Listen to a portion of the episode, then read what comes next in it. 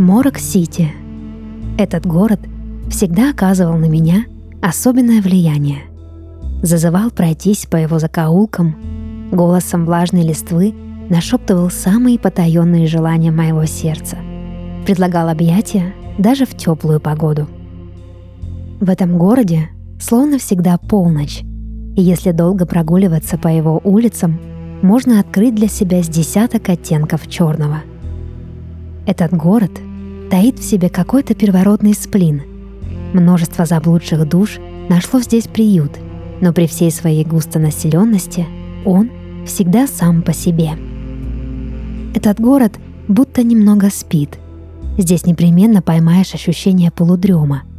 Такое бывает по утру, когда глаза уже открылись, а сердце все еще бьется медленно. Этот город звучит как джаз. Мужчины здесь всегда немного пьяны и щедры, а женщины привлекательны и доступны. Кем бы ты ни был и куда бы ни зашел, тебе обязательно предложат выпить и поговорить. Но одно место славится этим особенно. Старый бар на углу Миднайт-стрит под названием «Белый Георгин». Туда я отправился первым делом, когда начал расследовать мистические убийства в Морок-Сити. Здесь же свое расследование я и закончу.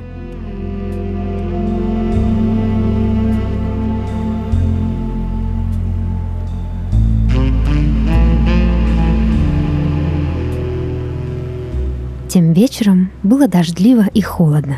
Я поднял воротник плаща и спрятал лицо под шляпой в надежде спастись от ветра, а главное — остаться незамеченным. В Морок-Сити это сделать не так уж и сложно. Длинные, посеребренные от дождя улицы, почти всегда пустые и тихие, предлагали анонимность.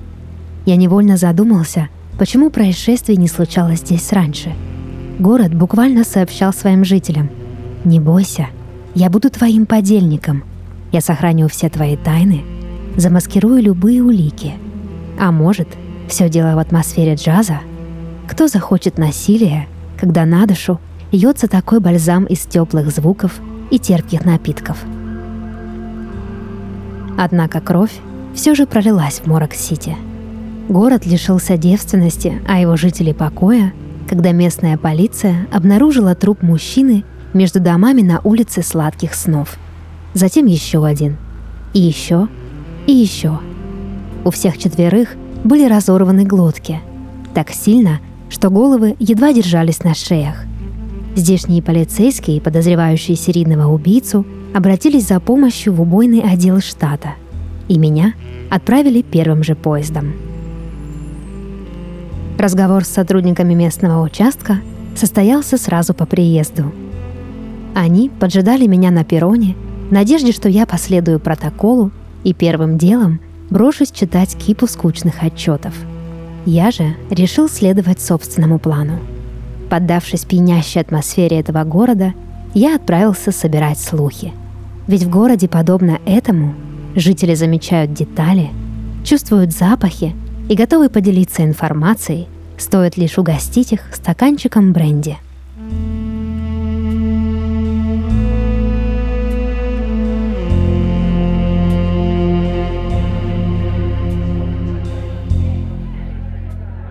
В «Белом Георгине», как всегда, играла отличная музыка. Этим вечером на сцене выступала певица с экзотической внешностью и голосом райской птицы. Лица посетителей тонули в тумане сигаретного дыма, но даже сквозь него можно было заметить, как они заворожены. «Я вас раньше не видела? Впервые в городе?» Очаровательная барменша задала мне вопрос, как только я нашел себе место за стойкой ее бара – можно и так сказать», — ответил я. «Тогда вам точно нужно выпить». Она сверкнула глазами, а затем и бутылкой бренди, что за секунду наполнил отполированный стакан. «Спасибо», — сказал я и сделал глоток. «Что вас привело в Морок-Сити?» Барменша начала диалог непринужденно и с радостью, словно больше всего любила в своей работе именно это. То же, что и всех, пожалуй, Бренди, дождь, джаз», — ответил я с легкой улыбкой. «А, так вы о нас знаете. обрадовалась барменша. «Не понаслышке. Я жил здесь много лет назад». Радость на лице барменши сменилась выражением одобрения. «Чего же уехали?» – спросила она. «Работа». Барменша, понимающе кивнула и поставила передо мной чистую пепельницу. «Ну и как вам здесь после стольких лет? Много изменилось?» Продолжила она. «Это даже странно, но нет. Город все такой же... сонный?» Перебила она меня шуткой. «Да», — рассмеялся я. «Не знаю, как вам, а по мне так Морок-Сити уже не тот, что прежде». На лице барменши появилось едва различимое чувство разочарования. Она опустила глаза и, протирая бокалы, продолжила говорить. «Эти убийства, наверняка вы уже слышали». «Слышал. Убийцу уже поймали?» — спросил я, притворившись несведущим. «Какое там? Не уверена, что местная полиция вообще когда-либо видела убийство. Нас не зря зовут спящим городом штата. В Морок-Сити ничего подобного не случается». Мне показалось, что барменша слишком молода, чтобы знать историю Морок-Сити. Но в чем-то она была права. Этот город какой угодно, но совсем не кровавый. Воспользовавшись молчанием, что воцарилось между нами, я повернулся в сторону сцены и стал смотреть на певицу. Она медленно раскачивала бедрами в такт музыки, ее истинно черная кожа сверкала в свете софитов. Красный шелк платья струился по длинным ногам. «Вижу, она и вам приглянулась!» Барменша отвлекла меня от любования певицей, зато дала шанс узнать о ней побольше. «Кто это?» – спросил я. «Сибил Моррис, певица и похитительница местных сердец», с легкой иронией ответила барменша. Она не здешняя? Нет. Приехала где-то месяц назад, с тех пор выступает у нас со своими музыкантами. Рассказывала барменша, поглядывая на Сибил. Каждый вечер?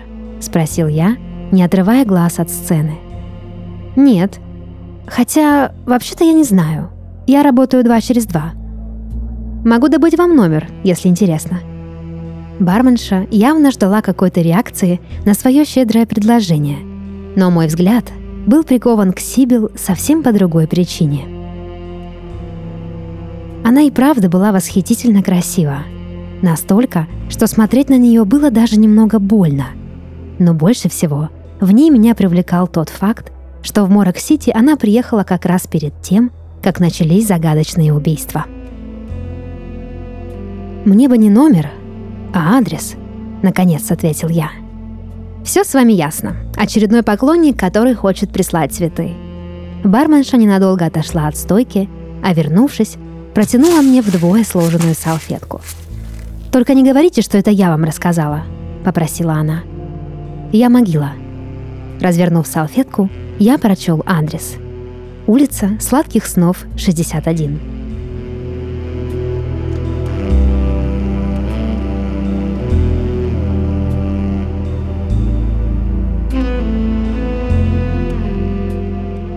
Было ли совпадением, что Сибил поселилась на той самой улице, где полиция обнаружила трупы мужчин, я не знал. По этой причине она стала моей первой подозреваемой. И той же ночью я купил цветы, большой букет белых георгин и очутился у ее двери. Она открыла мне дверь в длинном шелковом халате, стилизованном под японское кимоно – Такие голливудские дивы носят в кино. Они созданы для того, чтобы соскальзывать с плеч, обнажая тело, нуждающееся в любви, а не для того, чтобы прятать преступницу. Но как было бы стильно. Вполне в духе Морок-Сити, где даже убийца — это любовница. «Я видела вас в баре сегодня вечером. Вы следили за мной?» — спросила Сибил, хотя на ее полуночном лице — я не заметил и тени подозрений. «За вами следил каждый в том баре», — ответил я, чем вызвал у нее легкую улыбку. Уголок ее рта дернулся, и она медленно оттолкнула от себя дверь, пуская меня внутрь. Сибил снимала квартиру на улице Сладких Снов, известная своей роскошью. Спальный район для искушенных. Так называли ее те, кто не мог позволить себе подобной жизни. Высокие стены, большие окна, просторные комнаты с лепниной на потолках. Я словно попал в киноленту. Скучающая дама из высшего общества приглашает к себе мужчину. Они пьют, говорят о жизни, занимаются любовью, а потом она убивает его, а труп находят на улице.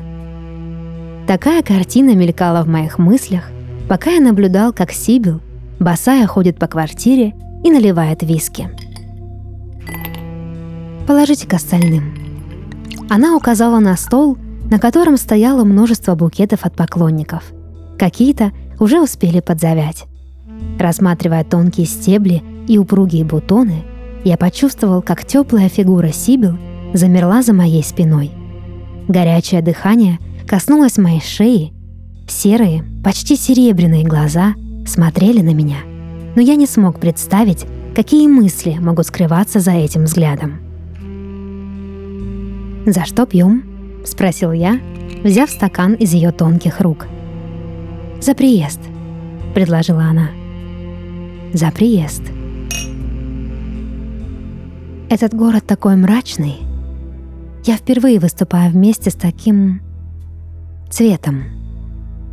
Сибил задумчиво смотрела в окно. В ее голосе слышалась печаль, но как будто не от чего-то конкретного. Казалось, что это ее привычное состояние, часть ее сценического образа. Ее песни были печальными, хоть и разжигали кровь. Ее глаза были печальными, хоть и выглядели как здешний дождь. Печаль источал даже ее парфюм. Я почувствовал его, когда подошел к ней близко, пока она говорила, и утонул в нем. А по мне, так это место самое манящее на земле. Моя рука скользнула по ее плечу и угодила в ладонь. Наши пальцы скрестились, а Сибил едва заметно вздрогнула, когда я прошептал ей эти слова на ухо. «Манящее?» — переспросила она, запрокидывая голову мне на плечо. «Разве вы не слышали о том, что здесь происходит?» Она слегка опустила веки, когда я коснулся губами ее щеки. «Слышал», — ответил я, положив вторую руку ей на упругий, вздымающийся живот. «Вас это не пугает?» — спросила она, положив свою руку сверху. «Нет». На секунду она замолчала, а затем со всей силы прижалась ко мне и сказала «А мне очень страшно». Эти слова окончательно свели меня с ума. Ее, как мне казалось, притворная тревога дурманила. Полное безумие наступило, когда Сибил со страстью впилась в мои губы, так, словно от этого зависела ее жизнь. Как и завещали голливудские фильмы, ее кимоно соскользнуло с плеч, и вскоре я оказался в постели с женщиной, в которой уже разгадал серийную убийцу.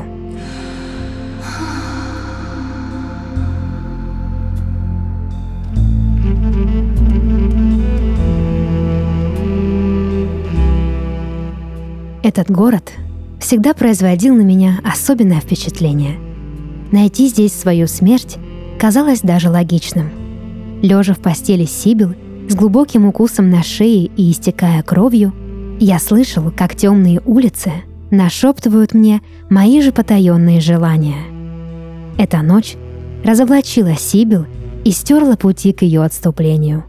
А я, зная, что дело будет раскрыто, спокойно умирал в объятиях Морок-Сити.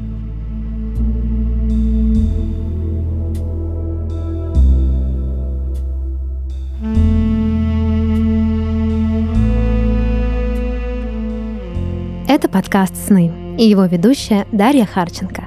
Сегодня я читала рассказ, написанный на основе сна нашей слушательницы Алины Егоровой из города Краснодар.